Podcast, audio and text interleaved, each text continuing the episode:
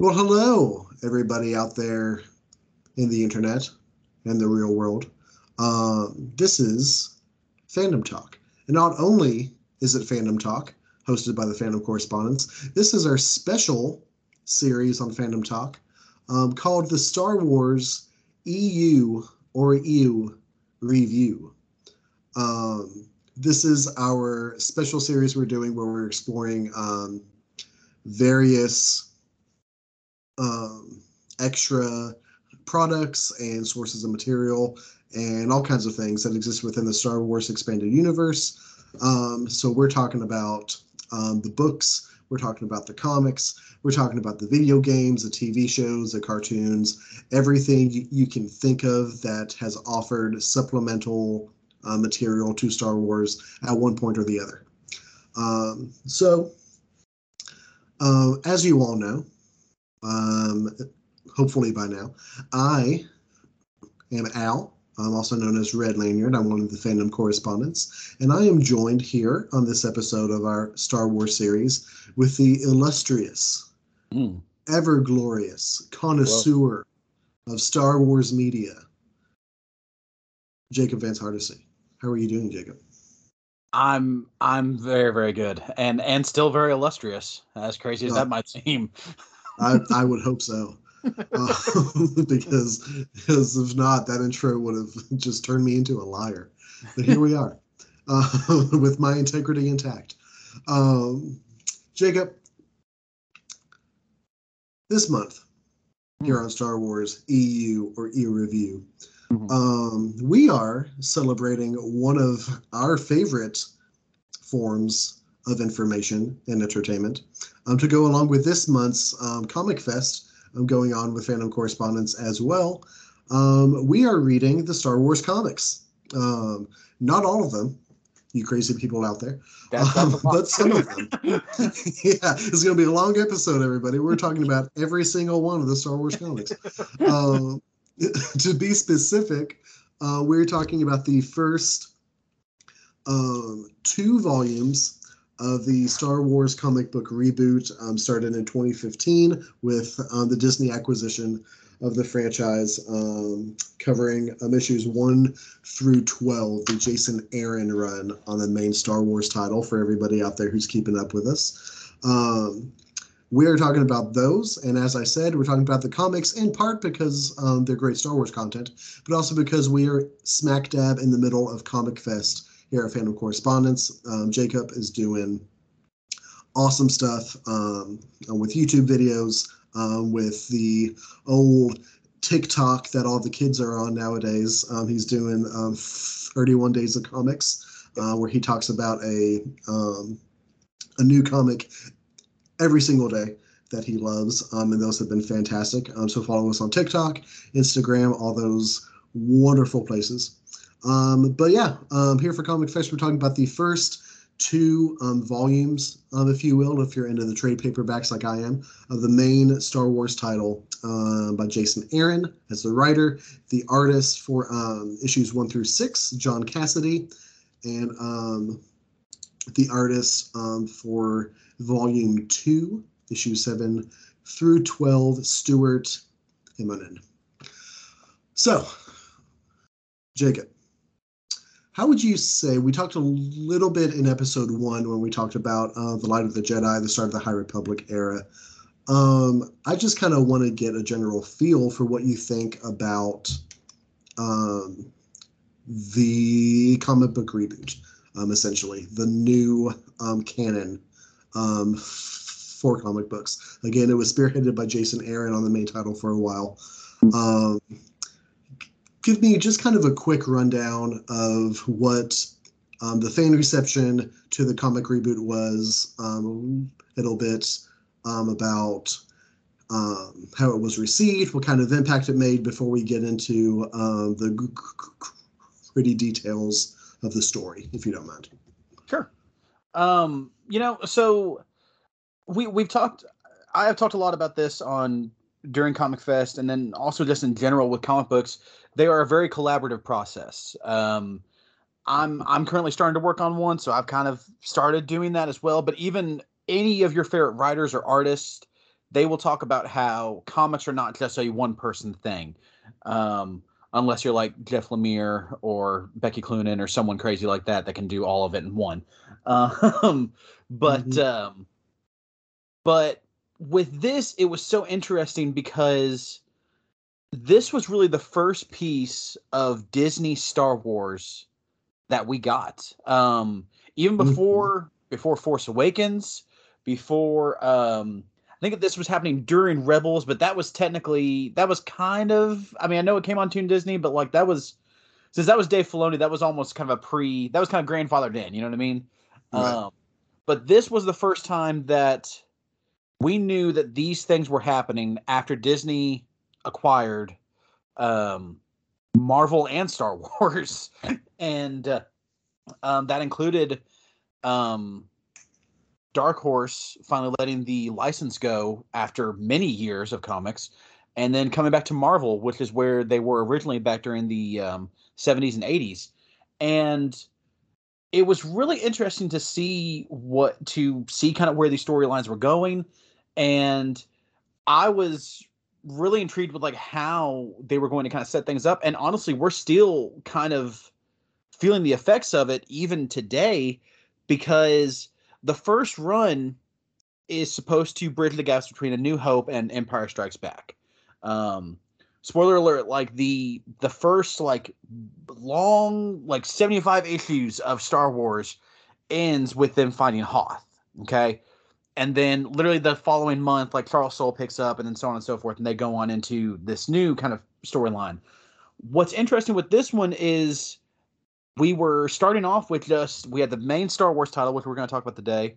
Then we also had the uh, Kieron Gillen uh, Darth Vader run, which we're going to talk about a little bit later in the year, and mm. the um, is I believe it's Terry and Rachel Dodson who do uh, the Princess Leia storyline, but I can't remember if they're writing as well. I know they're doing the art. Um, feel free to fact check me on that one. But um, what was interesting about that was we knew that that Star Wars and Darth Vader were going to be ongoings. Princess Leia was only going to be five, and so then from there, we were like, okay, well, how many other Star Wars comics are there going to be? And of course, now there's been hundreds of different miniseries. I mean, not hundreds, but a bunch of different miniseries, um, hundreds of issues. I can I can guarantee that. Um, and we've kind of gone on from there. I even remember it was such a big deal that Star Wars was coming back to Marvel, and that this was the first, like I said, kind of the new status quo for people for with Disney. Um, it was such a big deal that Star Wars was coming back that it was even in the paper. Um, and for those of you who do not know, we don't really live in a big town. Um, like it, so it was kind of a it was kind of weird for my dad to come to come find me and hand me the paper and be like, apparently Star Wars is coming back, and I was like, well, yes, Dad, but what what what do you mean? and then of course on the cover was or on, on like the I, I don't think it was front page, but like on the cover of the newspaper right there though was uh was the big John Cassaday uh the spread on the first issue. And I was like, I mean, yeah, they're they're coming back. We're we're gonna we're gonna get some interesting stories. And uh you know, I could talk for a long time about about these because I, I loved. I'm gonna go ahead and say it. Like I haven't really read a bad Star Wars comic since 2015. Um, there have been some that I may not have enjoyed as much. Um, but I have not read one where I've read it and said this this is bad. This should not be part of. Th- this should not have been written. I, I have not had to say that. Mm. And trust me, as many comics as I've read, I've had to say that about a few. Um, so yeah. Gotcha. Yeah, yeah, um, yeah. I mean, it was it was a big deal. I remember even at the time, um, um I wasn't actively reading um, any of the titles um, as they came out or anything. Um, I've been playing catch up the last few years um, as I've been going into it, a, a more the um, expanded universe stuff. But um, which Even was actually I, the, the origin of this podcast, honestly. it was. It was indeed. Um, uh, so here we are, everybody. It's come full circle. uh, already, this is episode three. So, um, but um, yeah, even I, I recall um, like um, having heard about it um, that you know the publishing rights were going uh, from Dark Horse to Marvel Comics. Um, it was a big deal. It it it was a big deal in the entertainment industry for sure. Um, as far as your um, reference to the Leia comic, um, as a heads up, uh, we have um, a guest appearance on the show. Everybody, um, fact checking boy. Mm. Mm. Uh, Always good to hear from him. Hi, fact checking boy. Um, um, the um, opening um, Star Wars Princess Leia comic. Um, the art indeed was done by the Dodsons, um, and uh, the writing responsibilities were by Waid. Oh, Mark Waid. Duh! I don't know what I, what I was thinking. Yeah, Mark Waid. another fantastic, another fantastic writer. That's a, yeah, it's a great absolutely. story, by the way. You, everyone should check it out. it's very enjoyable. Yeah, yeah, for sure. Um, so um, yeah, um, so that's where we're at now. Um, now, so we are at um, about s- seven years past the debut of these comics now. Um, so I want to treat these comics a little bit the same way we treated um, our discussion of Light of the Jedi um, by Charles Soule. And uh, before we get into the stories itself, uh, found within Volume 1, Skywalker Strikes, and Volume 2, Showdown on the Smuggler's Moon, uh, for everybody out there who's who's reading along with us. Um, I want to talk a little bit about the mind behind the stories, um, as we did uh, with Light of the Jedi and Charles Soule.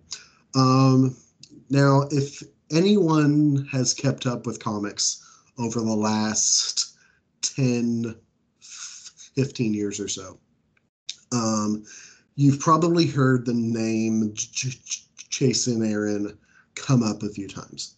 Um, he, has been involved in a lot of really significant runs on a lot of really significant characters, and he's been responsible for a few very significant stories as well. Um, just a few of his accomplishments not involving the Star Wars reboot um, include he was um, a very influential contributor to the Avengers versus X Men story. Um, he had his own run on Avengers for a while. He had his own run on Thor um, as well, which seems to be very influential with the upcoming um, Thor Love and Thunder that we're getting. So uh, definitely contributions that are being brought into uh, the mainstream view of the entertainment as well. Um, he's been um, on Incredible Hulk. He's been on a bunch of X Men stuff. Um, his name is is a name that a lot of comic book readers will know um, if you drop it. Um, so, Jacob, if you would, as um, kind of the connoisseur um, of comics and the history of comics, could you talk a little bit about who who Jason Aaron is, the kind of influence and impact his work has had on comic books over the last um, 10, 15 years or so. Yeah, so Jason Aaron, like you had said, excuse me, he had started out. Um, I remember, and apparently, like he almost got this job just by just like on a fluke. He kind of he kind of won the uh, he kind of won the lottery he started out writing Wolverine. Um, like that was one of his earliest published works was Wolverine. Think about that for a second. Um, and then all of a sudden, kind of like you said, he was kind of skyrocketed from there because following Wolverine, he gets on Ghost Rider. Um, somehow, like, and and I'm not saying that he doesn't he didn't deserve it, but I mean it's in comparison to the to the other five guys or the other four guys that are on there, he's part of Avengers versus X Men. Um, in like his third year of writing, so that's a that's a pretty big accomplishment. Um, you know, and then he starts like right after that is when he starts his Thor run, which, like you had already said, if you don't, in my opinion, he is probably the second most prolific writer on Thor. The only other one I would put above him would be uh, Walt Simonson, and that's, I mean, if that if that's your top two, I mean that's basically every everything that you know about Thor and you love about Thor as a character, especially from the movies, happens because of one of the two of them, basically. Mm. Um, You know, so I mean, like, because I mean, Jane Foster is Thor and Gorr the God Butcher, which apparently are both going to be in the next, um, in the next film. Um, both of those were Jason Aaron creations. Um, so I mean, yeah, no, he's he's a huge writer. He was even a huge writer back then, like I said, because that was right after he was he had just started his Thor run, and then they announced that they were going to be putting him on this, and this is also as he was doing stuff even outside of Marvel. Um, I think Southern Bastards had already come out. I could be wrong about that, because um, I know that one that one got a lot of a lot of praise for him. Um, and then, like you said, you know, moving on even past Star Wars, because he writes for the first thirty-seven, if I remember correctly, issues, mm-hmm. and yeah. then um, Kieron Gillen takes over, and then it goes on from there. And it's and Kieron Gillen's stuff is very very good too. But Jason Aaron, there's something. I don't know. There, there was something special about these first 37, um, which we're talking about the first 12 of them today. Um, just because I don't know. He's he's able to really get to the heart of characters very very quickly, mm. and not make it feel rushed.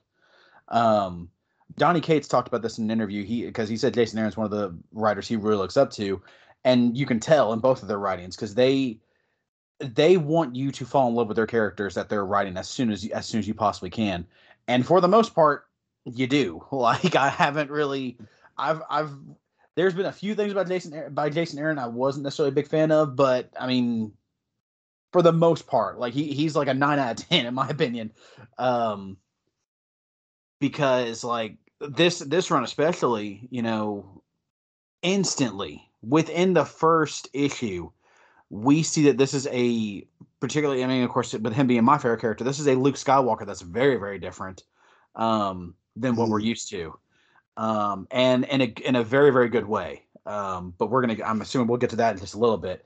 Um, and yeah, I mean, you you mentioned his most recent uh, his most recent outing. Um, he's done other things, but his most recent one has been Avengers, and his Avengers is one of the like probably one of the more fun comic runs I've read in a long time. Um, you know, and that's it's it's good to a lot of times your comics can take themselves very very seriously and there's nothing wrong with that nothing wrong with very serious stories but it is good to every once in a while just pick up a comic that is just having some fun and just being superheroes being superheroes and fighting the bad guy saving the day so on and so forth. And it's not to say that like i said that his run doesn't have nuance because it definitely does. It has some really really good stories um, including a fantastic moon knight story for anyone running wanting to get that in before the show comes out um, but you know, it's just it's just fun just to. It's a really cool team. I also just love Robbie Reyes as his Ghost Rider, so that's just always fun to see, especially in, in a in a mainstream Avengers book. Um, and he needs to be in the MCU soon. I I, I want that to happen again, um, and not just Agents of Shield. And and I'm and I'm I'm willing to fight that. Yeah, yeah, yeah. Hot take. And and and and I'm fine if look, do do a no way home kind of style with it. Like bring bring all the Ghost Riders. I don't, I don't care. Just you know that's that's fine. You know. So yeah. but but yes, back to the main point. Sorry, Jason Aaron's really really good. Sorry, I'm, um, you, you got me talking about comics just in general. And then I was like, oh, that this is what I've been doing all month. no, no, no, that's fine. Um, I, just, I can't wait for everybody who listens to this um, and their friends ask them, "Hey, how's that? How's that uh, podcast you listen to, uh, Fandom Talk? How's it going this month?" It was just like, "Oh, it was great. I'm listening to an episode about um, Jason Aaron Star Wars, and um, you know, Jacob just kind of goes on a rant about how he wants all three Ghost Riders in a in an MCU movie. it's it's good stuff. I said what I said yeah, see, you see, everybody. This is why we do events like Comic Fest throughout the year. Um, so, um, Get all of it out at once for me. um, but um, no, no, I thought that was a great, great summary of of who Jason Aaron is, is kind of his career path. Uh, because I think it's really important when you talk about um these stories and about um uh, these pieces of art because that's what um, they are at the end of the day, it's kind of important to go back and kind of um, see the path that um, the artists and the creators have taken. They can uh, um, kind of shed some light on the stories and on the characters that we um, interact with through them. But um, yeah, for anybody I'm interested in that um, in that list of creators that Jacob uh, was referencing during the Avengers versus uh, um, Avengers versus X Men event, um, that was uh, um, Jason Aaron, um, Bendis, Ed Brubaker, Hickman, and Matt Fraction. Um, so um, Five Eisner winners right there. for for anybody um, not super into comic books and their creators, uh, that's a pretty good list of people to be talked about in the same breath with. Um, that's a pretty, pretty good, pretty good group of comic book creators to be discussed with, for sure. But um, all right, so we have talked about the background. We've talked about kind of uh, of the history of this run. We've talked about kind of gotten into the mind space of um, the man uh, behind the writing duties of it. Um, let's get into what the hell happens in these first two volumes of the Star Wars comic book. Because I'll be honest, y'all, a lot happens in these first 12 issues. It, um, it, it, kind of begins with a bang. I mean, honestly, um, yeah. we are thrown in. Um, you can't talk about these comics without talking about the excellent decision um, they made, where with each, um, at the beginning of each volume of each uh, um, kind of arc of comics, if you will, um, it does the kind of screen crawl um, that classic Star Wars films do um, to kind of introduce you to what's going on, uh, kind of establish the timeline. Um, that's like a really small detail about the comic, but that's something that I just love every time I open up a trade um, of Star Wars comics. Is I just open it up, very first page is a very um, nostalgia evoking screen crawl of stuff that's going on. Um, I think that's great. But um, yeah, we're thrown into it. Uh, we know that it it happens at after A New Hope.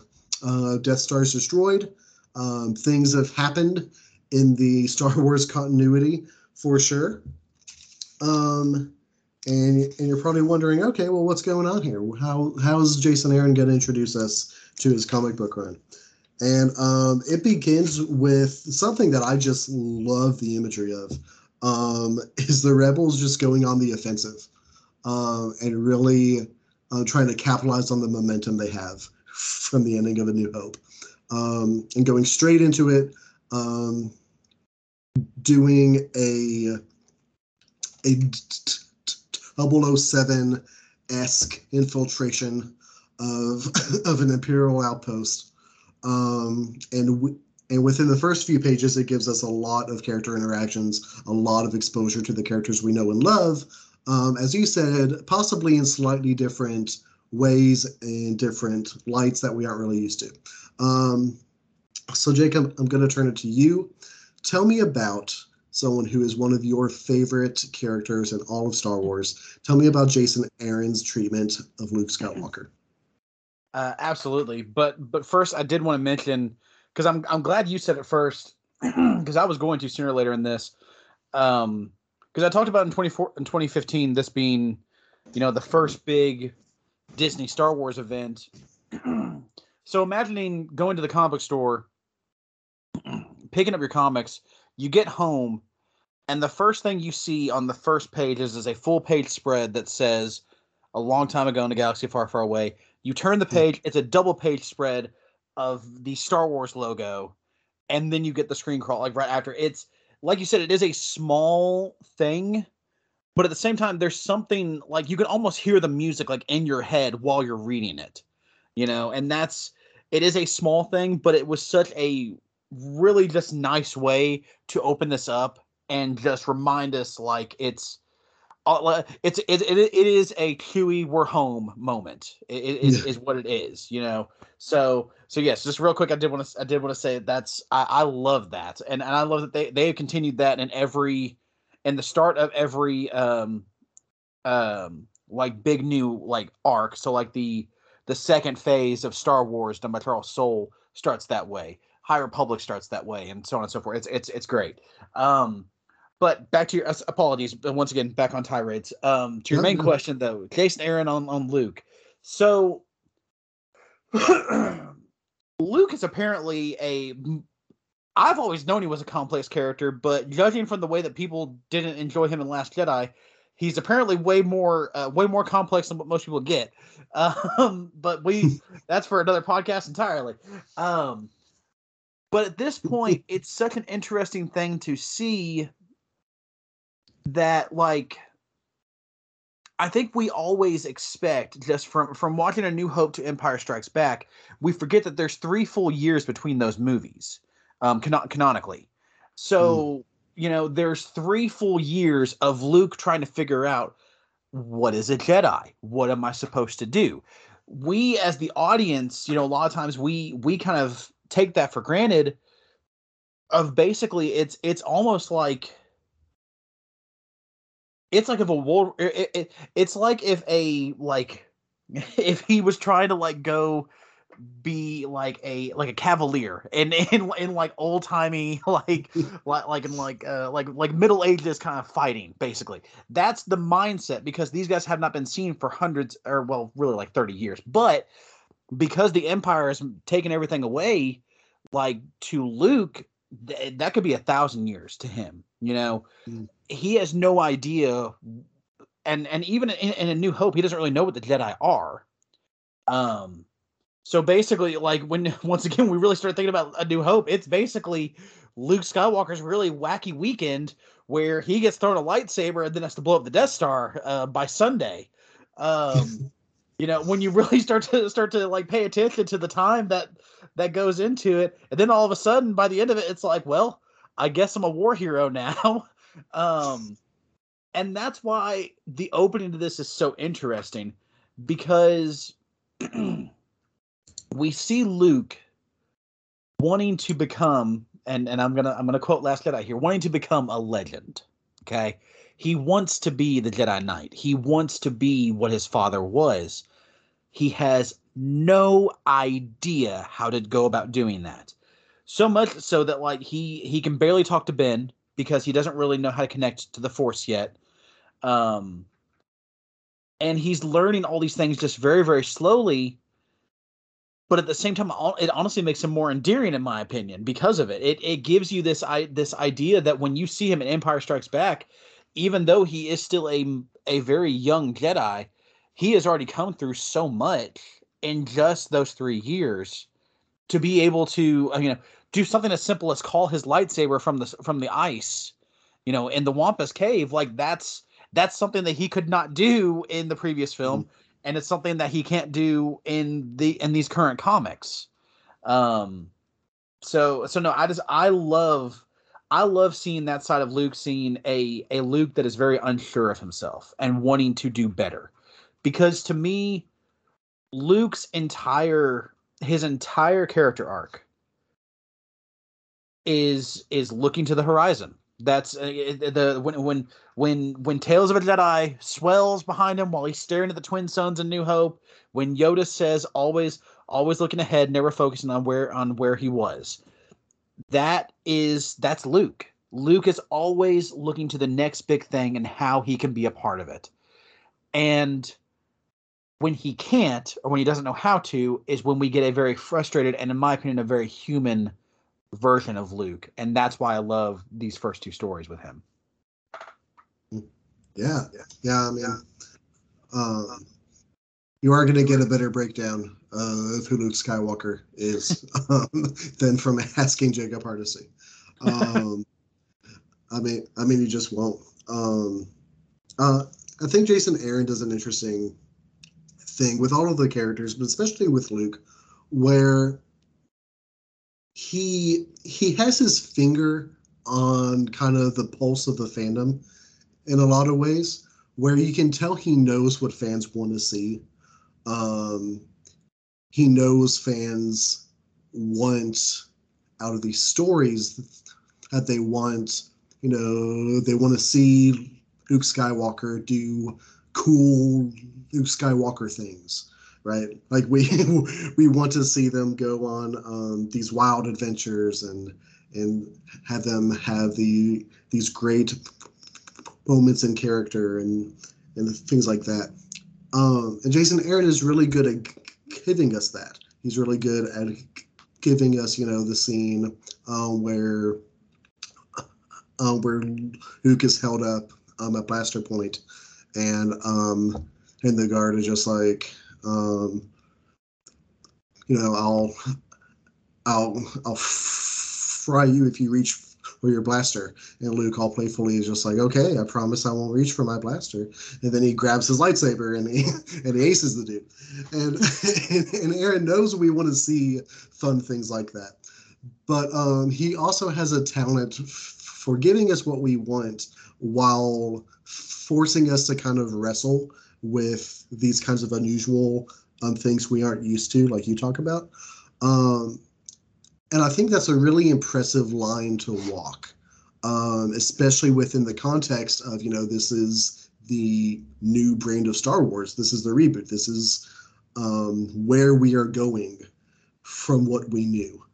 Um, and seeing him be able to do that with these characters that we know and we love so very much already um, again it's a very impressive line for him to walk and i think he does that really well um, prime example here um, we get um, our our band of heroes they uh, go on the offensive they infiltrate um, an imperial outpost um, they save people, which I am always up for scenes where heroes save people. Uh, I think that's a good. Call me crazy and old fashioned, but I think that's a great thing to have in stories. is to see good guys save people. Um, sorry, I'm still recovering from like the Zack Snyder era of DC. Um, but um, so we see that one of the very next things we see, and this goes back to what I'm talking about, where Jason Aaron know, has his finger to the to, the pulse of the fandom. He knows what people want. Um, we're just like, oh, cool, they're rescuing these people. They're like adapting to different things. They're, you know, they're doing great. Our heroes are doing great. Um, everything's going well. Um, and then Darth Vader shows up. Uh, yeah, yeah, that's and it's like it was like a slap in the face. You're just like, ha ha! I knew what you were wanting. like, like Uncle Aaron knows what you're what you're into. Um, so we have Darth Vader show up, um, and this is one example of a lot of beloved characters showing up very early um, in this run. Uh, we'll talk about um, another very important appearance soon. But um, I feel like we can't talk after having talked about Luke. I feel like we can't talk about any other character until we talk about Vader. Um, um, so, um, so Jacob, uh, give me your impression of how Jason Aaron handles um, um, the appearance of Vader in this um, primary Star Wars title after all these years. Uh, um, give me your impressions of how it runs down that first uh, kind of interaction he has with Luke in the comic so so once again, like I do want to. I can't talk ex- about, about my favorite scene with Vader yet because of the character that I feel like you want to mention in a minute. Um, but um, but but you you you nailed it when you said that he that Jason Aaron knows we want to see. He knows, and and and I'm convinced that like like even when he was working with with John Cassaday or or Stuart Immonen in the, in the second volume, he was he was like, look, these are the scenes we have to nail. And the thing is, is like so so you had mentioned them like talk like like trying to trying to sabotage this weapons refinery and everything. The rebels uh trying to sabotage this weapons refinery.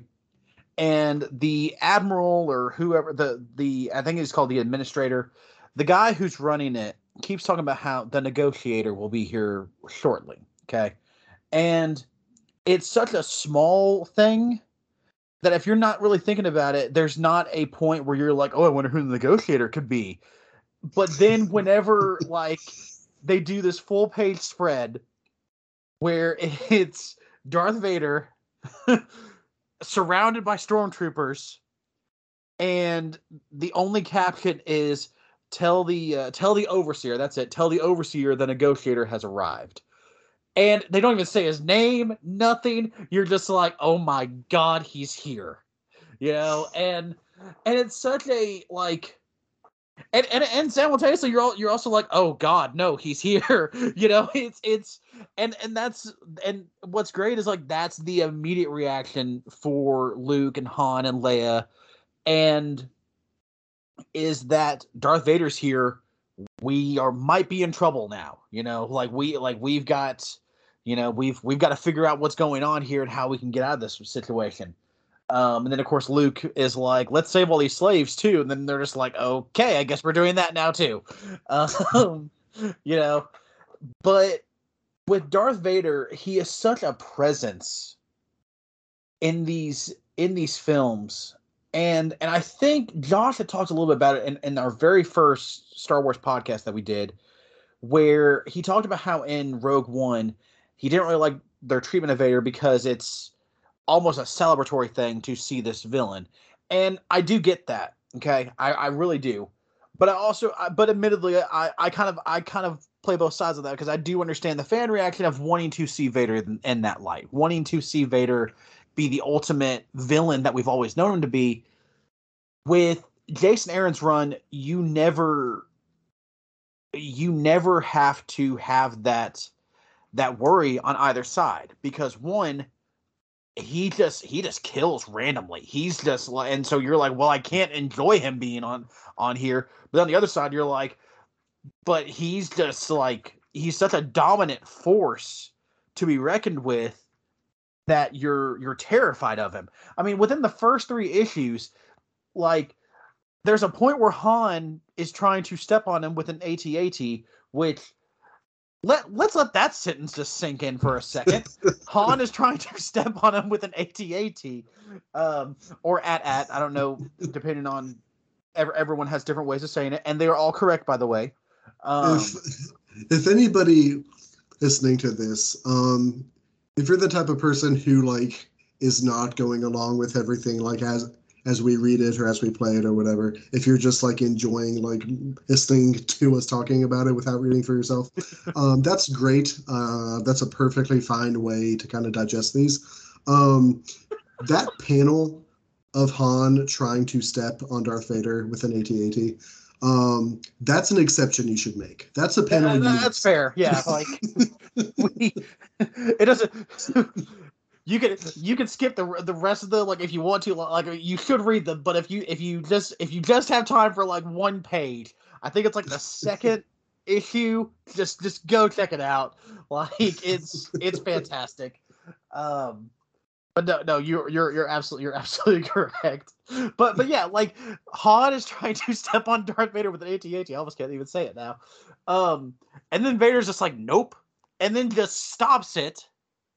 And then you're like, oh, okay, he's holding it with the force. That's crazy in itself. But then he uses his lightsaber to cut like two of the hydraulics, and then the entire thing just topples over. And you're like, so Darth Vader single handedly, just in, I mean, what appears to be 10 seconds, you know, just took out an AT-AT just by himself, you know, no trouble presumably didn't even break a sweat inside his suit. You know, um, I mean, just I. It is. It would be hard to see that kind of treatment of the character and not at least enjoy him from a from a villainous perspective. You know what I mean? Like mm. obviously you don't want him to win. Obviously you don't want to root for him, but at the same time you're like that was just too cool not to and not to enjoy. You know, and that's where that's where Darth Vader is in this. Um, and but once again, like like we've already said, Aaron gives you that, but then he also is like, oh, but wait, we've also got the human element here because this is a Darth Vader who,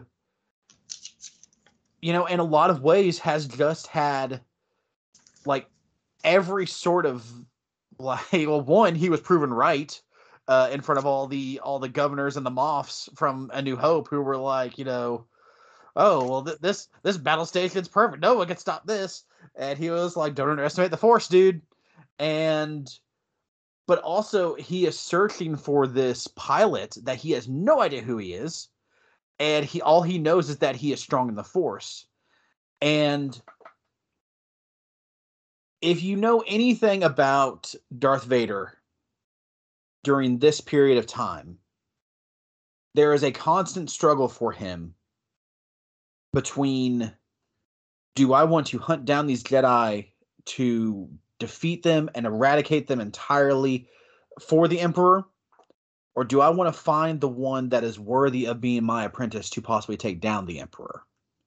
This is consistent, and you might just be thinking, like, oh, well, someone played Force Unleashed. No, that is consistent throughout, which, uh, fair, but that is consistent throughout most of the what is called the Dark Times era for Darth Vader is that he is he has that mindset where he is constantly pulled back to, you know, I was once Anakin Skywalker. I was once one of the greatest Jedi who ever lived.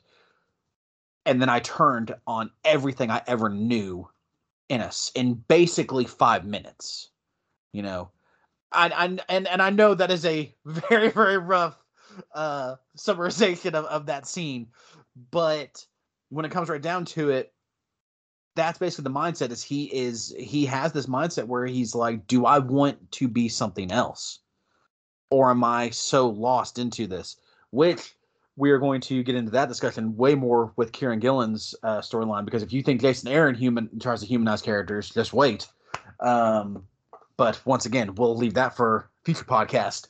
Um, but yes darth vader in this is fantastic in the sense that he is this indomitable force that cannot be stopped but he is also someone who is searching for something that he doesn't even truly understand what he's searching for just yet until the in my opinion the best scene of the of the of the first graphic novel which is also coincidentally the finale of the first graphic novel.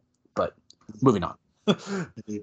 indeed hold your horses there friend we'll yeah there in just sorry. a second hold your hold your speeder bikes there friend we'll get there in just a second but um, yeah, yeah. I mean, um, and like just to reiterate what Jacob said, um, everybody, do not worry.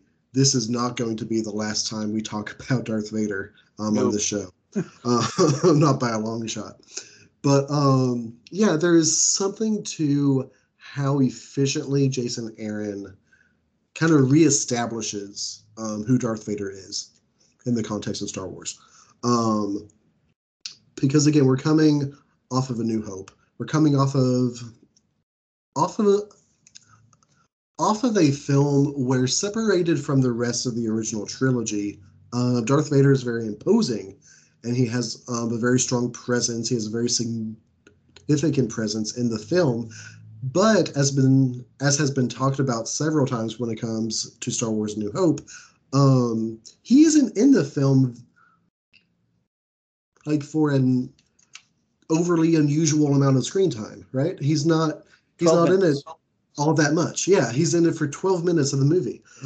um, so Jason Aaron, as he takes us back through what we know about Star Wars and kind of tries to fill in the gaps, um, one of the skillful things he does is he reasserts and reestablishes who Darth Vader is in the gap um, where we don't see him from A New Hope into Empire Strikes Back, right? Which, of course, Empire Strikes Back is a much more is a much more Darth Vader centric film than A New Hope is. Um, it's not entirely centered around Darth Vader, but um, he's given a lot more screen time and a lot more consideration um, than he is in the first film.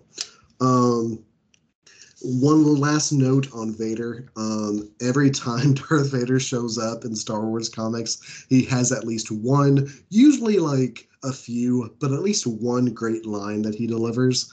Um, my personal favorite um, in Skywalker Strikes is when um, is in issue two, uh, very beginning. Uh, Vader and Luke are having the confrontation. Vader still has n- no idea who the hell Luke is. Um, and Luke confronts him and very passionately is just like, You killed my father. Um, and everybody just has flashbacks to the end of Empire and just like, Oh, wow.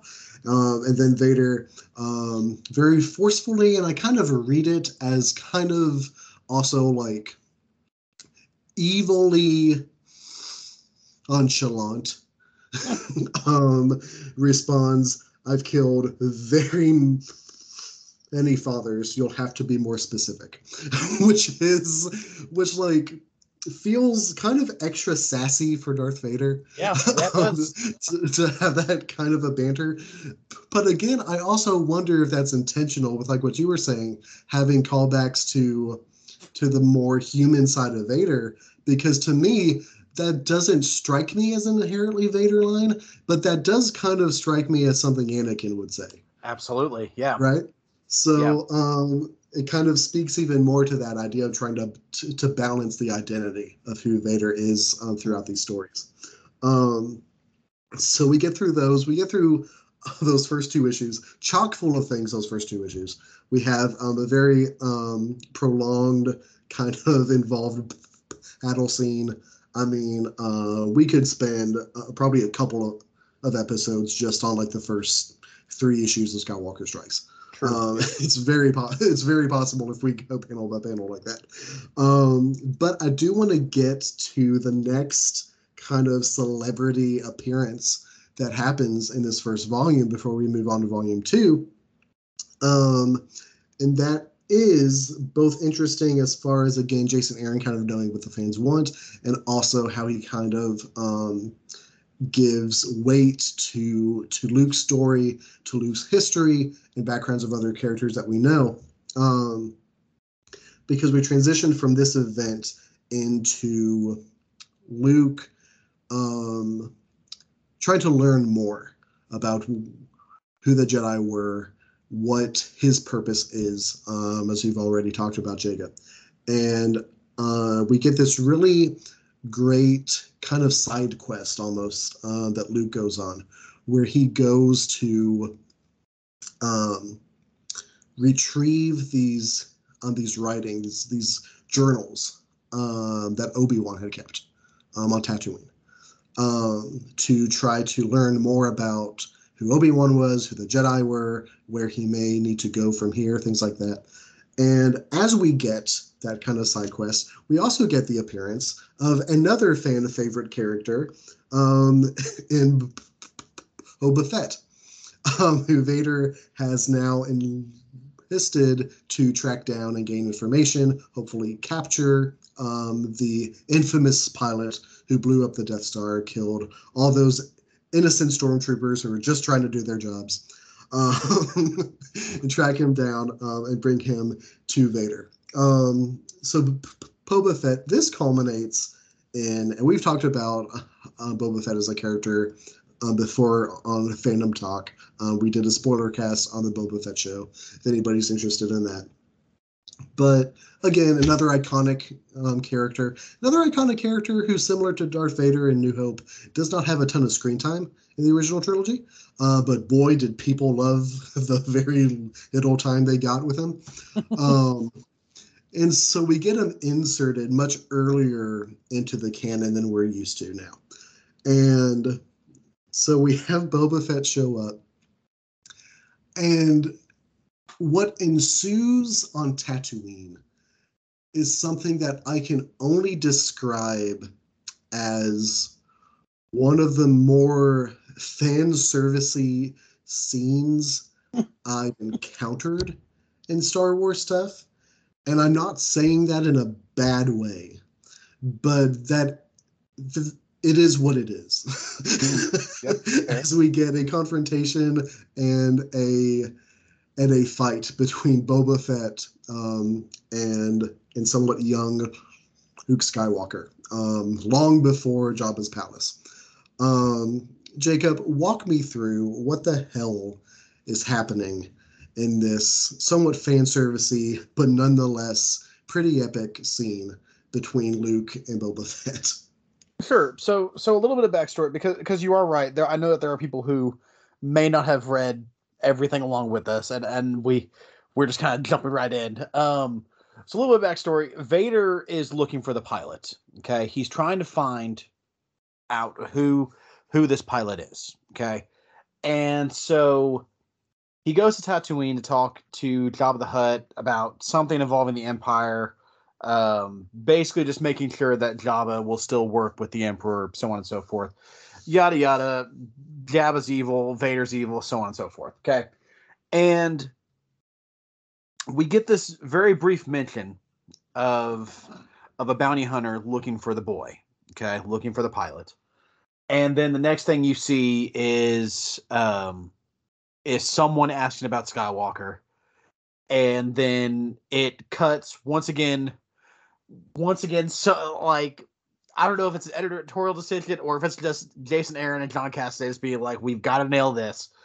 Just a full page spread of Boba Fett, just basically pointing the gun at whoever is reading. Okay, that's basically the the the point of view that you get to see, and it's and it's one of those moments where you're just like, "Oh, he's here," you know. Um, following that, he goes to Mos Eisley Cantina. He starts interrogating people. Um, he interrogates this one kid and then just offs him right after he gets the information. Which, let me tell you, going from the, I'm gonna, say, you know what, I'm gonna say experienced Boba Fett in Book of Boba Fett, and the one who has found another way to live his life, back to the my father was killed about 20 years ago and i'm just pissed off at the at the galaxy and i'm just going to off whoever i need to um and then get paid for it.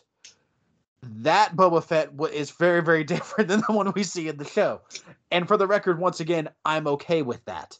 Um i'm okay with the moving forward for the character. But it was very jarring and very different uh uh to to get back to the classical boba fett that we know. Um but you know what's what's interesting though is like following that, he he finds um Obi Wan Kenobi's hut, which is where which is also where uh, Luke has ended up because Luke is just looking for whatever information he can get, and the nearest place that he knows to get information, of course, is Obi Wan. But Obi Wan's gone, and he goes and he finds these journals, which are hopefully going to be at least partially referenced in uh, the upcoming show. Mm. Um, and uh, which is gonna be great, by the way. I can't wait. Um, and as he is finding it, like immediately, flashbang hits hits through the doorway. Boba's right there.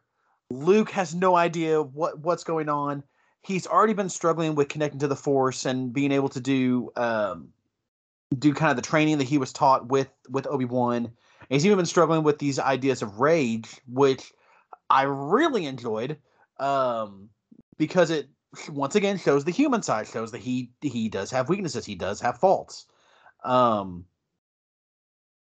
but this this fight between him and Boba this has so many like you said, it's a very fan servicey moment because um like he draws his lightsaber and he has to start figuring out how to use the force without being able to see. Um he tries to punch Boba at one point, and then he and then his hand he like starts holding his hand because he's like, ah, you have armor, you know, and it's and of course now we know it's Beskar, so it's like impervious basically, you know, and it's just I don't I don't know, it's just such a cool moment and it works so well for everything else that is involved within the storyline. And then of course at the end of it, you know, he goes back to Vader, okay? And he has and it's once again it's my favorite moment in the in the in the first graphic novel. It might be my favorite moment in Star Wars comic history. Honestly, this is such a cool moment, and it's such a it's something that like, and that's really what I think these comics were trying to do, and it's and it's great. It's something that we didn't know that we wanted because what it is is it's him learning because that Luke is his son and because he he asked if he found the boy, and and Boba Fett's like, yeah, he's no Jedi, but you know he's he held me off at least, and uh, didn't really find out much about him except for his name. And then he just says Skywalker, and Boba walks off, and he's like, "Are we done here?" Vader's not saying a word. Cuts back, and all we see is this visual of the glass in front of Vader like cracking due to the force and his anger while he is just standing right in the center of it. And that's literally how the first book ends. and or the first six issues, or however you want to word it, on whatever you're reading on. And it's one of my favorite moments in Star Wars history. It's just it's so perfect. It's so well done. And like I said, it's something that even in 2015, yes, at that point in time, uh, I didn't know I wanted that until I got it. And then I was like, yeah, no, that's one of my favorite moments in Star Wars history. I needed that. I needed that absolutely. You know? Yeah. Um, and it goes that scene in particular, it goes so far to, as we've talked about a couple of times now, to fill in the gaps in between in between a new hope and the rest of what we know um, about about the story because you know it's built on this tradition of of the Sith and master and apprentice and betrayal and it has and the relationship between Vader and Palpatine has the backdrop of that right? That's the context they're operating in and both are aware of it. Um, but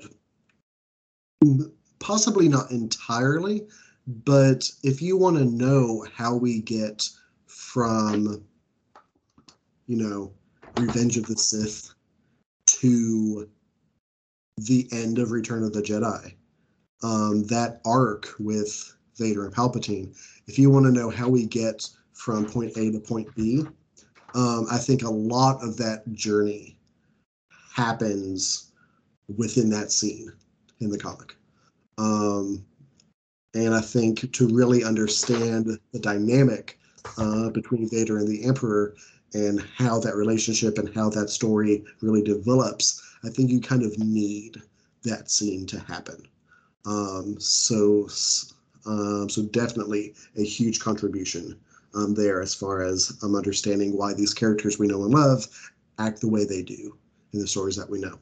Um, before we move on to volume two, um, I do want to talk about because we have neglected so far um, a lot of characters who we love. Uh, there's been a lot of I love to go there's around with Luke and Vader, obviously. but yeah, yeah, it's chock full of stuff.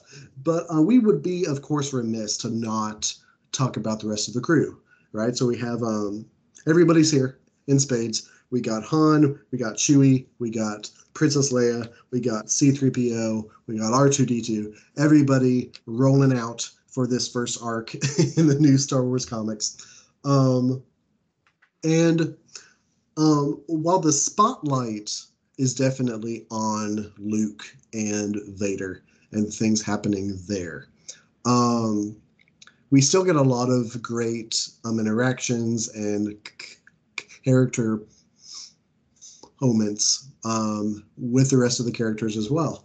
Um, I think w- w- one of my favorite scenes in this first volume, and it's it's kind of small, but um, I think it's a great um, panel that kind of captures their relationship.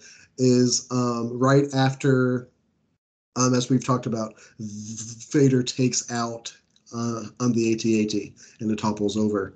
Um, there's a panel where um, Han is in kind of the wreckage of the AT-AT, and um, he gets helped up and really just like completely held up and entirely supported on the arm and shoulder um, of Leia. Um, um, and Leia just kind of has him on her arm. She has her blaster out, blasting stormtroopers, and she's trying to tell all the escaped slaves where to go, how to escape all this mess, and things like that. And, and for me, that's a really good kind of quick look at those characters um, and that relationship there. Um, we have a bunch of jokes by A3PO, of course, um, always there to throw in a few things. Um, and Chewie as well. We have an underrated panel where Chewie is about to just take a headshot on Darth Vader um, that I don't think gets talked about enough. When, it doesn't. When no, it does not.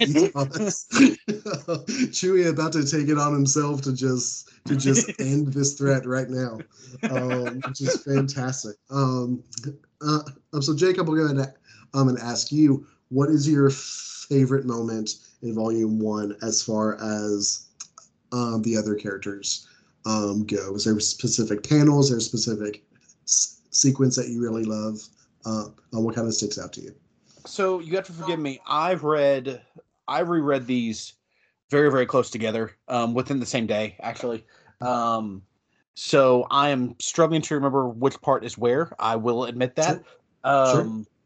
However, um, to me, the MVP besides besides, I mean, Luke will always be an MVP, but I do just want to talk about her. Uh, Leia is very very well done in the in these comics. very mm. very well done. Um, and the reason I say that is because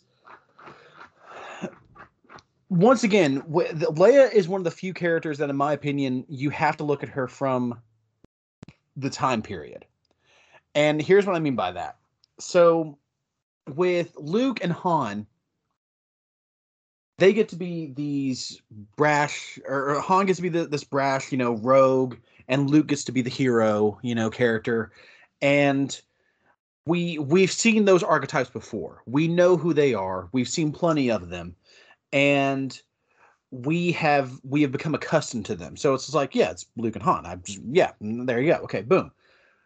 Leia in 1977, no one had seen a character like her yet. I mean, a few maybe, but when you really start to think about it and you really start to look at like the history of film, and I know we're kind of getting off topic in, in that aspect of it, but seeing Leia pick up the gun in the uh, uh, the Tenkin cell block and just start shooting, and then it's like into the garbage chute, flyboy. You know, like we hadn't really seen a character like that yet, especially not in like a blockbuster like this. And the reason I think that a lot of that is kind of lost on some of the newer generation, myself included, in some in in certain ways, is we have seen so many other characters since then like that. You know, we have mm. seen we we have seen which which for the record is a wonderful thing. Um, mm. Women can absolutely be action heroes and can kick just as much ass as as any man on screen. One hundred percent. I will go to my dying breath with that. Um, but in 1977 and 1980 and 1983 even we hadn't seen that yet. And then Carrie Fisher is like, I'm going to pave the way for everyone else. Y'all get on my back you contrast that with and and you know when you see her in these films you're you're like okay well she's doing some stuff but then you start to notice you're like oh no Leia's doing a lot of work but with this like I think Jason I think I'm wondering if I'm wondering if Jason Aaron had like heard arguments that like Leia didn't do as much as everyone says she does in the original trilogy because I have heard those arguments before by the way. And then he was just like well here we go because to, like you said to your credit you know, holding Han Solo is guiding everyone out, you know, TIE fighters all over the place, stormtroopers all over the place, Darth Vader probably like 20 yards behind her at that point, you know, if not closer. And she's still just like, well, we're going. I mean, someone someone's got to lead us out of here. It might as well be me. Um, and then like later on in the uh later on I, i'm pretty, like I said, I'm pretty sure this is it. This is in volume two, but there's a point where stormtroopers um uh trap her and Han and and another character who I definitely want to talk about in a second. Um and Leia just starts blasting. She just she's just like, screw it, I've got a gun. Just here we go. And one of them literally says she doesn't shoot like a princess. And it's one of my favorite moments in, in not even just Star Wars comics, just comics in general. It's one of my favorite moments in fandom history. She doesn't shoot like a princess. I love that line so much. It says everything you know about Princess Leia because here's the thing she doesn't really shoot like a princess. She doesn't do anything like a princess because she's Princess freaking Leia, and that's who she's going to be. Like she's she's going to get things done. You know, stormtroopers are closing in on me. Well, I've got a pistol and I've and I'm still breathing. So guess what? We're gonna keep going until until one of us is dead. And that's where whereas Luke will have these moments of of doubt, Han will have these moments of do I want this life? Leia is 100% the the steamroller that is not going anywhere. And this comic and the subsequent comics nails that perfectly. Um, so yes, that's my tirade about Leia. Um, and and yeah, probably her just honestly, when, when, like when I start to think about that entire segment at the end there of, I think that's issue issue two or three. Um, I can't remember exactly which one it is, but um, that entire segment where like Luke's on the speeder bike, Leia is leading all the people out. Han's injured, but but Leia is carrying him. Chewbacca is, you know, just threatening to destroy like this entire like little village of these of these trash stealers basically who have like s- tried to attempted to scuttle the uh the Millennium Falcon. And you know like there's so many cool things going on at once. That like segment I I, I can't I can't pick a, a, a single panel honestly um with the exception of like that Darth Vader one at the end. That'd be the only one that I would be able to say a single panel. But that moment that like those like few pages when just everything is coming to a head to me that's it's perfect it's it's every it is everything i wanted from a star wars comic and i i love the fact that aaron most people would have put that in like issue six like a lead up to it i love the fact that aaron was like no we're going to give this to them and then we're going to to show that we're still going forward. Like we're still moving on. This is not a this is not going to be a six and done kind of kind of comic. This is not going to be a quick hit. We're good. We're in for the long haul. So we're going to give you a big moment like this very early on, and we're going to keep going and keep topping it. And that's why this comic works really well, in my opinion. Yeah. Yeah. Yeah. yeah. Absolutely. I mean, yeah, I don't have anything to add to that. Um, for sure. Um, all right, so let's transition now into volume two. Um, volume two is not quite as dense and chock full as volume one is, um, but still, there's a lot of good stuff that happens. Mm-hmm. Um, so we have volume two, Showdown on the Smuggler's Moon, um, covering issues seven through 12 for anyone out there reading along with us. Uh, I mean, guiding us, whether you got the issues, whether you got um, the trade paperback. Uh, that's where we're at now. Um, and so I do want to talk real quick about kind of a contrast between these two volumes. Um, volume one, as we've already talked about, has um, really capitalized on um, hitting us with characters we know and love. Right? We get Luke, we get Han, Chewie, R2D2, Princess Leia, C3PO, Vader, Boba Fett, um, some Jabba appearances. Like we get the characters we know and love in Volume One. Um, kind of in contrast, we characters we know and love in Volume Two, but we also get introduced to a few new characters as well. And I want to talk about those new characters real quick. Um, the two that I want to focus on are um, Sergeant Kreel. Mm-hmm. Uh, who we meet, who is a very intriguing character, um, kind of frustratingly so, um, with how much if you're just able to like just read like volume two at one time, um, frustratingly intriguing character um, who's introduced, um, and then of course we have Sana Solo slash Starros. Mm. Introduced in volume two, yeah. Uh, Jacob, you kind of alluded um, to being excited to talk about her, so why don't you go ahead um, and take it away? Tell me about your thoughts, feelings, and overall vibes um, with this brand new character. Um, well, first and foremost, if she's not introduced in a film or show soon, um, I will riot. Um, just it's full on riot.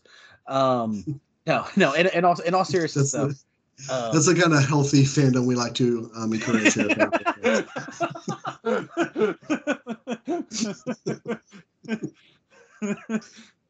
In all seriousness, though, um, I love Sana Starros. I really do. Um, she has, and and and for the record, she has not like gone to the wayside. She has stuck around. Um, mm-hmm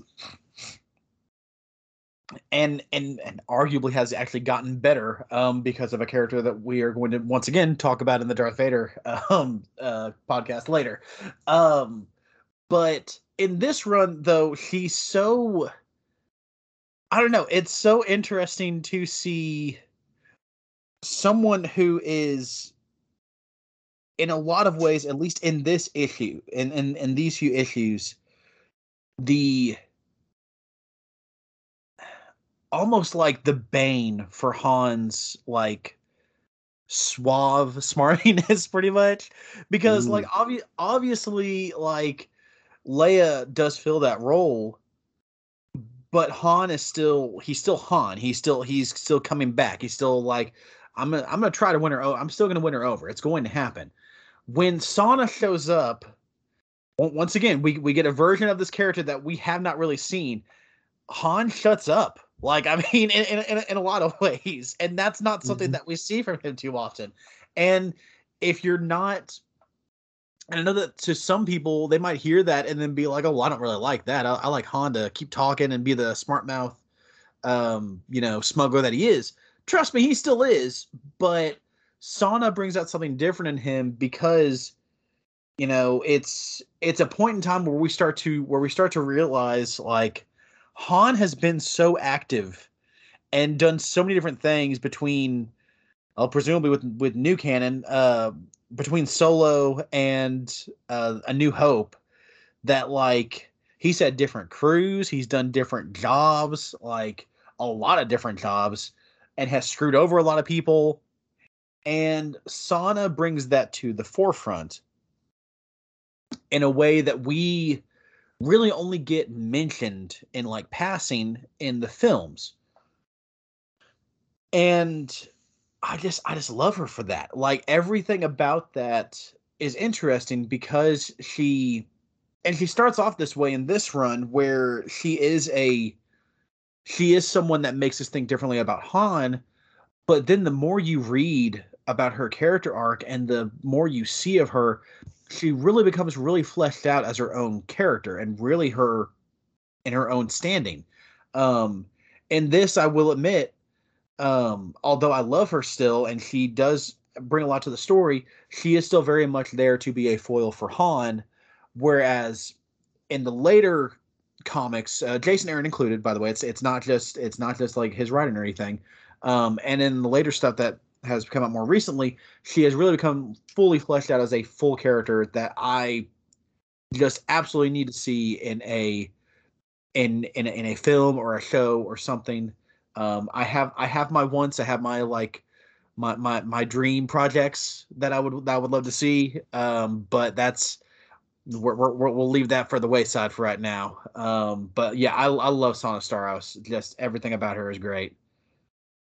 Mm for sure. Um, she was a very um, pleasant surprise uh, when I was reading through these for the first time. Um, she was a character. Again, I played catch up with a lot of these um, after they had come out in trades and things like that. So um, I hadn't heard about her appearance. So when she showed up, um, I was very, very much just I was just like Han. Um, and yeah, I was just like, what, what is going on here? what's what's this all about? Like I know, like look, I know Luke Skywalker is in like the Star Wars version of like a Roman Coliseum right now, but um, I need to know what's going on with this. I almost don't care. I need to know what's going on. But um, yeah, she's handled very well. As you said, um, she is not just a kind of random one-off character, which some people may have a tendency to think she is. Um, she she is recurring. She has had um, a lot of staying power in the comics. Um, so um yeah, I'm all for um, any projects that spend a little bit more time with her. Um, as you said, that'd be great. Um, before we get to this story, um, step by step of what's going on, um, we got to talk about Kreel. Um, yeah. Possibly speaking as someone who did read these kind of trade by trade and had to wait sometimes for um, characters to show up again or stories to kind of come back full circle and things like that, depending on like how much I was able to spend on comics that month. Um, I'm not sure I've ever been so teased by a really cool character as I was than Kreel um, in this story. Um, because um, he shows up. Um, he shows up um, issue. I'm sorry, I just have my notes. Issue nine. Um, he shows up as just known as the Game Master. Uh, I'm sorry, he shows up in issue 10. He's referenced in issue 9. Um, he shows up as the Game Master, which he seems to be just a coordinator for these Coliseum esque um, space fights that um, one of the Hutts is in charge of. Which, yeah, that's a pretty cool sentence, everybody. Um, you should read comics. Uh, everything that came out of my mouth sounded pretty dope. Um, and he seems to just kind of be a coordinator of this. He seems very like like he's got some snark to him every time he kind of interacts with Luke. Um, comes off as as kind of passive aggressive, sometimes kind of openly aggressive with Luke, and this idea that Luke is trying to be a Jedi. Um, you don't really know a lot about him. By the end of this trade, you realize that Kreel is apparently um, an agent for Darth Vader. Um, he knows how to use a lightsaber. Um, he's been undercover with Grakkus Hutt um, this whole time. He very like um, very passively aggressively and like again with a lot of snark just explains to Grakkus when he turns the tables on him. He's just like, dude, you have a warehouse full of Jedi artifacts. Like, how did you not think Vader was going to find you eventually? Um, and we just don't know a lot of, about him.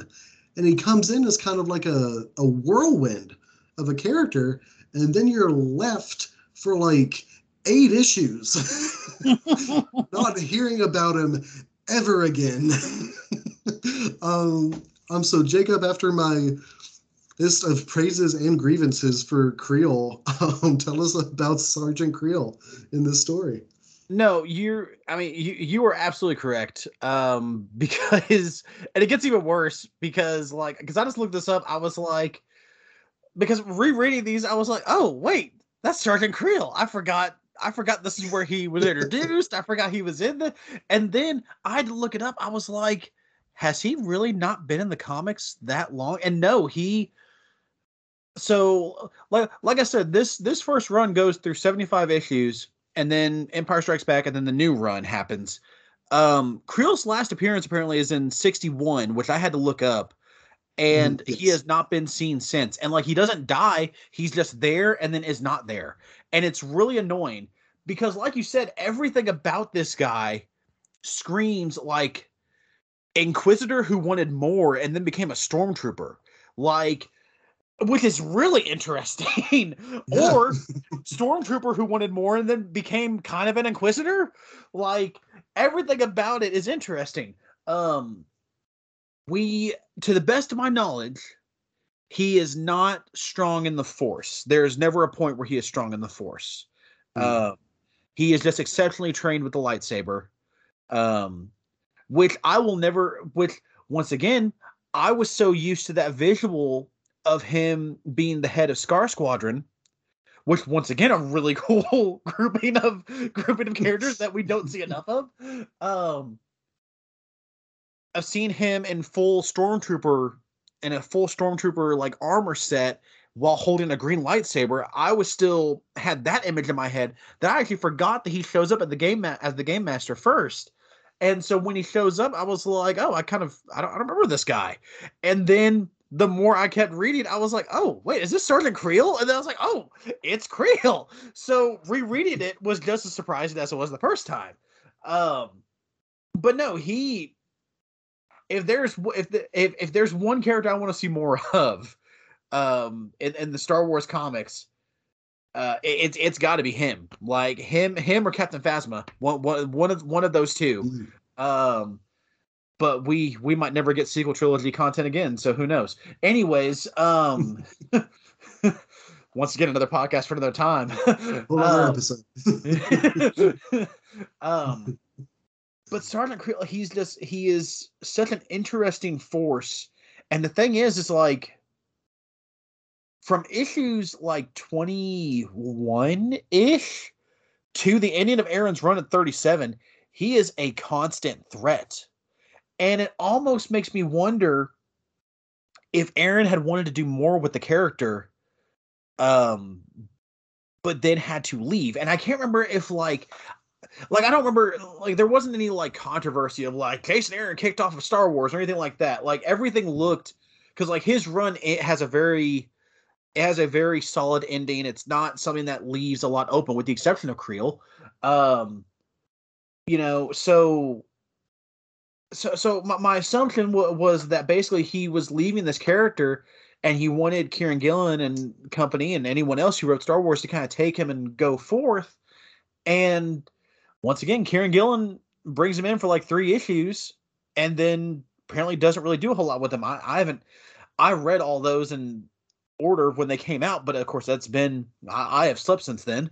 Um so I, I don't know. Like he's he's the one character that le- like you said, he's very intriguing and he leaves me wanting more. And and every time that I think more about him, I'm like, I'm really upset.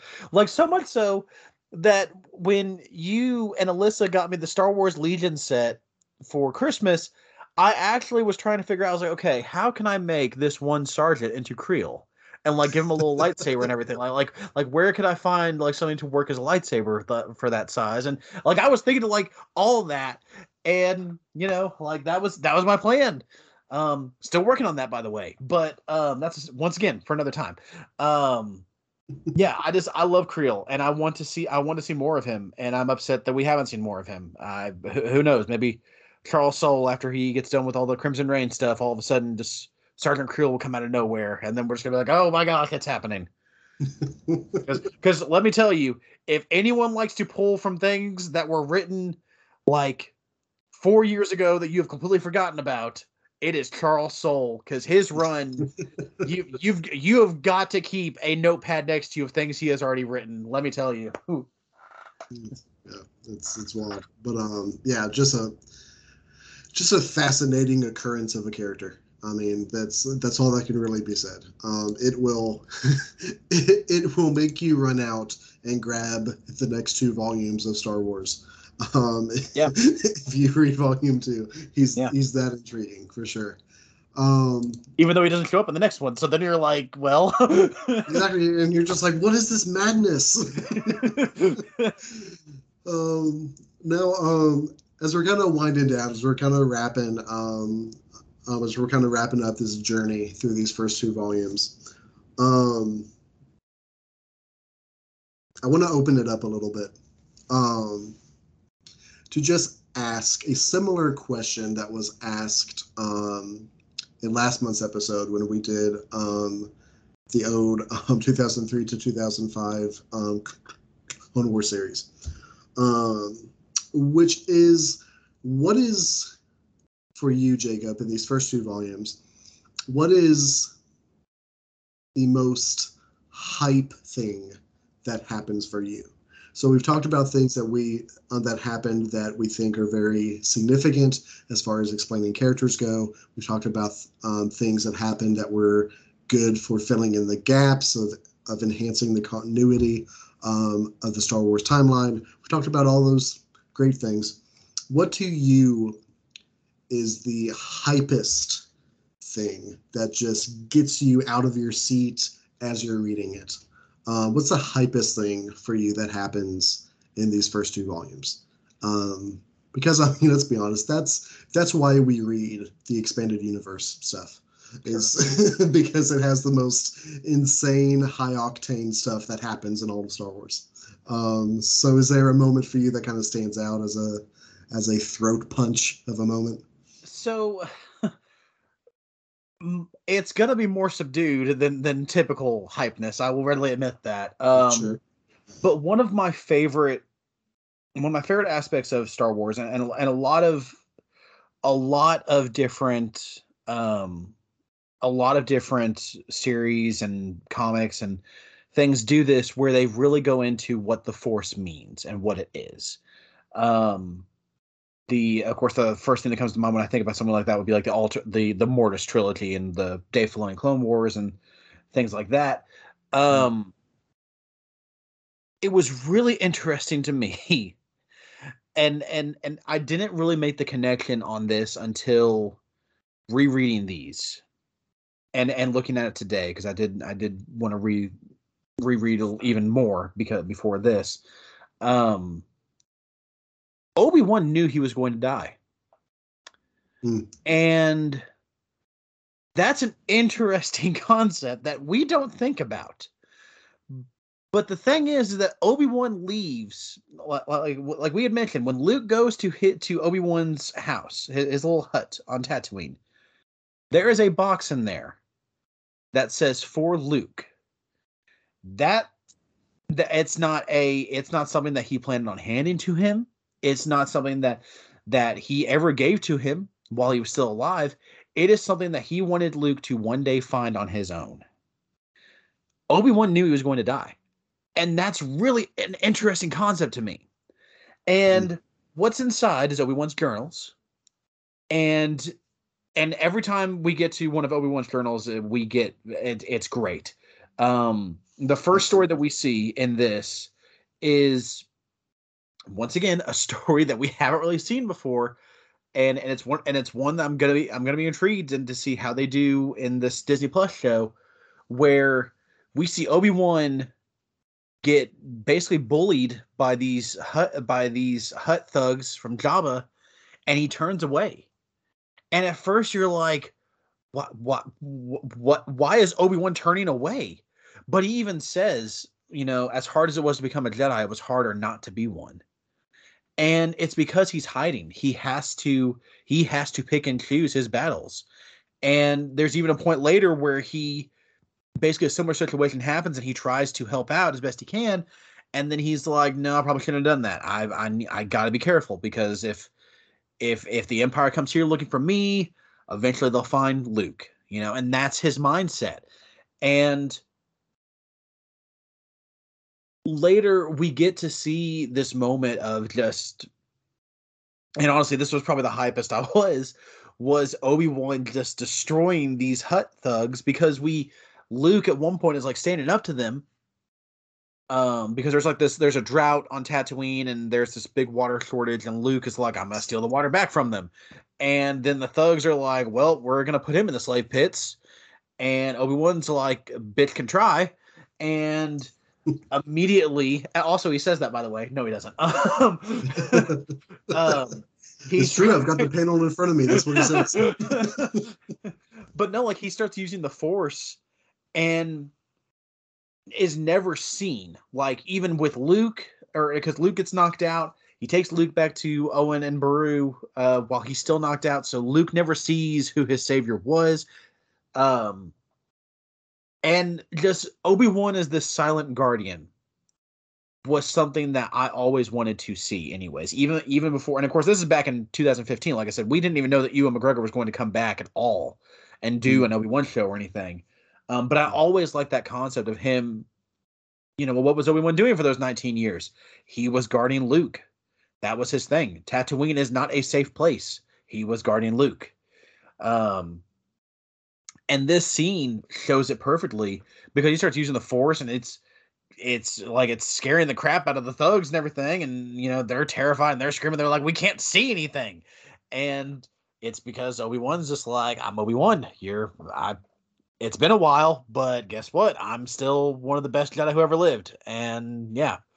Um and I, I don't know like moments like that between between seeing him defend luke because everyone's always one of my favorite characters, and also the the realization he knew he was going to die in A New Hope, and he knew that Luke was going to have to find this one day, and train himself basically until until he got with Yoda.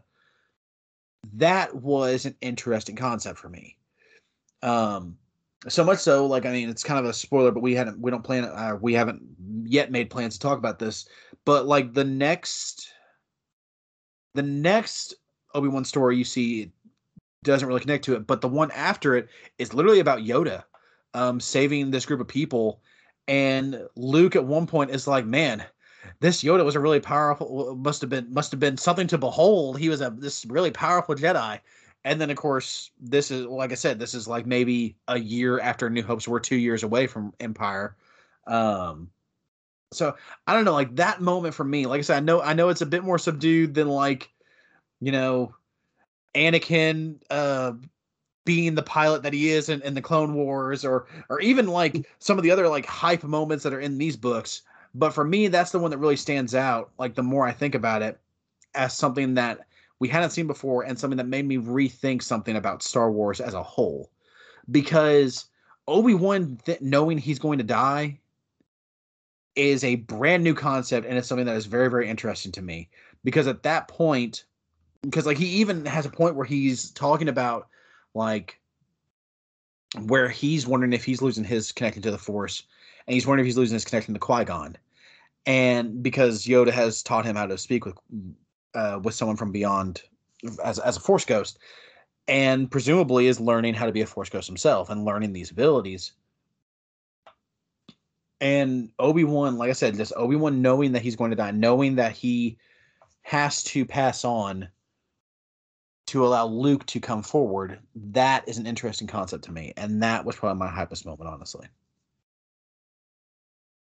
Yeah, that is um you know, Jacob, that was a very very well put, very insightful choice for um for an answer to that question. Um uh, I'm gonna value What's yours, That Al? that was great. Um, so there's a character introduced in Volume Two named Gracchus the Hutt. Uh, let's transition a little bit. and there's a moment towards the end of Volume Two where Kreel um, flips the script essentially on Gracchus the Hutt. Um, and Gracchus the Hutt, just to kind of help the theater of the mind, uh, people out there who who aren't reading along with the comics. Um, Gracchus the Hutt, he looks like Jabba if Jabba had like robot legs kind of supporting him. Um, to kind of give you that visual. Um, and so Kreel flips the script on him. He's just like, ha, I'm actually an Imperial agent. You're under arrest. Here's a whole battalion of stormtroopers here to help me arrest you and confiscate all your cool Jedi stuff. And Gracchus's response is You should have warned them, Game Master. Now they'll learn the hard way. He picks up a stormtrooper by the throat. Gracchus isn't like other Hutts. The most dangerous thing in Gracchus's arena isn't some savage beast or mindless monster. It's Gracchus. And he proceeds to use his fists and his robot legs to beat the shit out of a battalion of stormtroopers. and there's a panel shortly after because the show's still going on. They're still in the Coliseum. And one of the spectators says 50 credits on Gracchus eating one of them, which this man put down hard earned credits on this statement, which leads me to believe Gracchus has eaten people in the Colosseum before. so that was just the hypest thing to me. I think because it was so unexpected.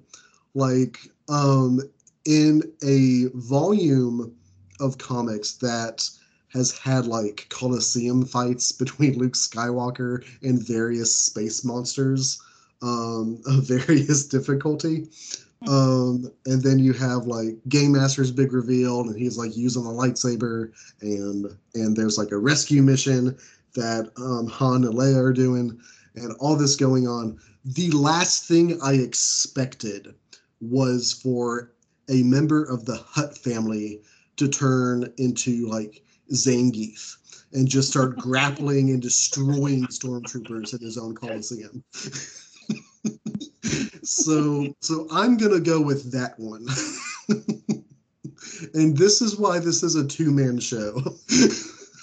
Absolutely. Yeah. No, and that's and here's you know, in fairness, I can't say anything against that because that is a great moment. oh, oh man, just just another character I want to see more of is Gracchus the Hutt. absolutely. Oh my god, I'm now sad he hasn't shown up in anything else. uh, so, so there you go, everybody. That's why this should be the Star Wars podcast for you.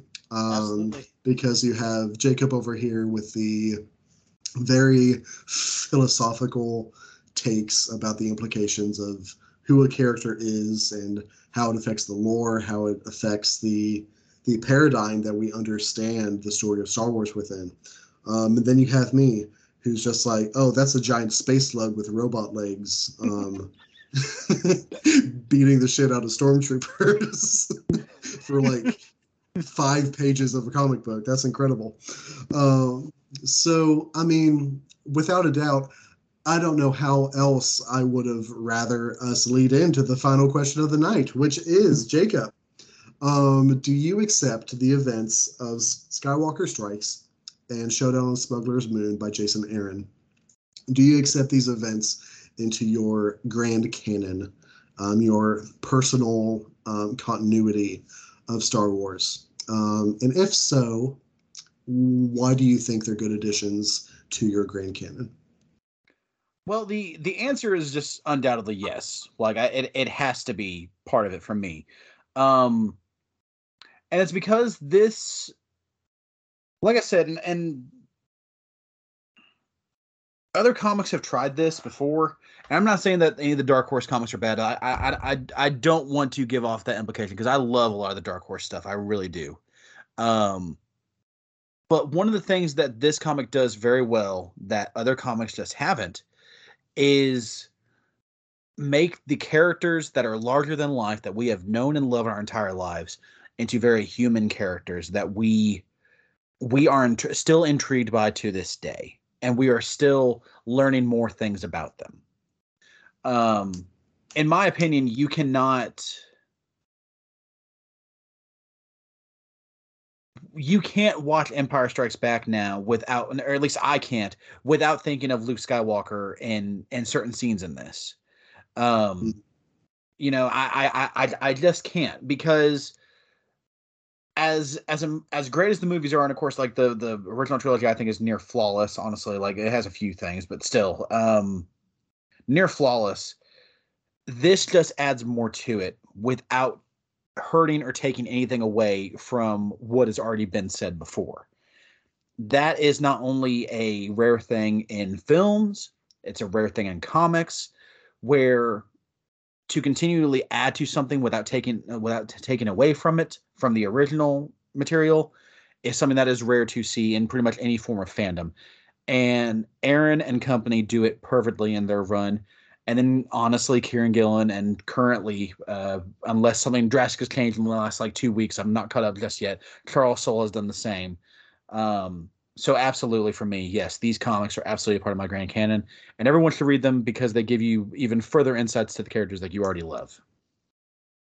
Yeah, for sure, for sure. Um, and I agree. I was about to say, yeah, I I agree um, entirely. I accept um, these volumes into my um, Star Wars Grand Canon. And as far as my explanation goes, um, I've already talked about Gracchus the Hutt. Um, so, so with that, our our journey through um, these comics comes to at least a temporary end. Uh, the Star Wars comics will be back in future episodes of Star Wars EU or E Review. But for now, thank you all so much for hanging out with us. Um, this is one of those things that comes with um, having a show where two Star Wars nerds are allowed to talk about Star Wars stuff um, without any kind of chaperone because we have been talking about these two volumes of comics for almost two hours. For almost two um, hours. so thank you. So thank you everybody who's hung out with us. Um, we really do appreciate it. There's there's a lot of Star Wars content out there. um, a lot of opinion pieces, a lot of podcasts you could be spending your time with. Um, and it really does mean the world to us that you choose to hang out with us. Um, so that's huge. Thank you so much for your support. Um, if you really like this show, um, you know, we're doing these kinds of things as like um, a side hustle. Um, essentially, we all have have other jobs we work and things like that. So we uh, kind of have a limited space to record uh, different episodes and series and stuff like that. So if you like this show, if you like the Star Wars EU or E review, um, it's weird name nonetheless. Um, please holler at us. Uh, holler at us on, on, on social media. Um, um, if you really enjoy our stuff, you can support us on Patreon. Um, um, just let us know, give us some feedback about what you like, because it will encourage us to continue to make this show, which is a blast. Um, final points of business. We are in the middle of Comic Fest. If you aren't already following Jacob on TikTok, you should. He's doing daily posts about new exciting comics just like these. Um, so be sure to follow him on there. Follow us on all the socials. Um, and we have some fun stuff coming up. Um, let me ask you, let me pull a leaf out of Josh's book when he plugged our show.